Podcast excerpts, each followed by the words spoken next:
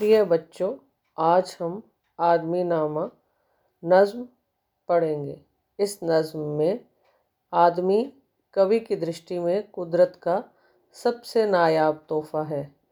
कवि ने आईना दिखाकर आदमी को अपना सही चेहरा दिखाना चाहा।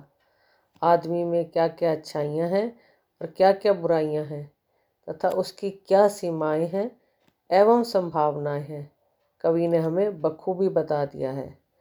आदमी अपने आप को जो कुछ भी समझता हो, लेकिन उसे हमेशा याद रखना चाहिए कि सबसे पहले वह एक आदमी है। यह अलग बात है कि आदमी में ही कोई बादशाह है तो कोई फ़कीर। कोई कलाकार है तो कोई दगाबाज। आदमी का स्वभाव तरह तरह का होता है। यह दीगर बात है कि आदमी में ही कोई हिंदू है तो कोई मुसलमान।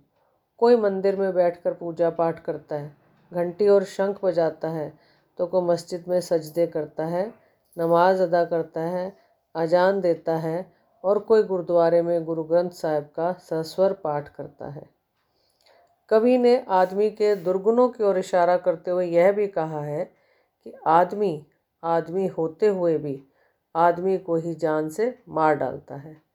आदमी ही तलवार और कटार चलाता है। आदमी किसी की पगड़ी उतार देता है और आदमी किसी के दुख दर्द में उसकी चीतकार सुन दौड़ पड़ता है। आदमी में शरीफ लोग भी हैं और कमीने भी। आदमी अच्छा भी है और बुरा भी। यह अपनी अपनी समझदारी है कि आदमी होते हुए भी वह किस तरह के आदमी का काम करे, शरीफ का या कमीने का। कवि ने आदमी के चरित्र पर ध्यान दिया तो उसे पता चला कि कुछ लोग चरित्रवान हैं तो कुछ चरित्रहीन।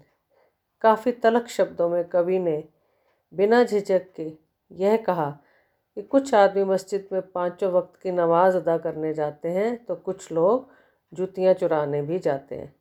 कुछ लोग वे भी हैं जो ना तो नमाज़ अदा करते हैं, ना कुरान का पाठ करते हैं, ना ही जुतियाँ चुराते हैं, बल्कि जुतियाँ चुराने वाले को ताड़ या भाँफ लेते हैं। इस कविता में कवि ने सामाजिकता एवं नैतिकता के मूल्यों को बताया है। मनुष्य के सामाजिक व्यवहार कैसा होना चाहिए? मनुष्य को किस तरह अलग अलग परिस्थितियों में उसके अलग अलग कैसे रूप होते हैं, ये सब कुछ कवि ने इस कविता में हमें बताया है। आज हम इस कविता का पाठ करेंगे।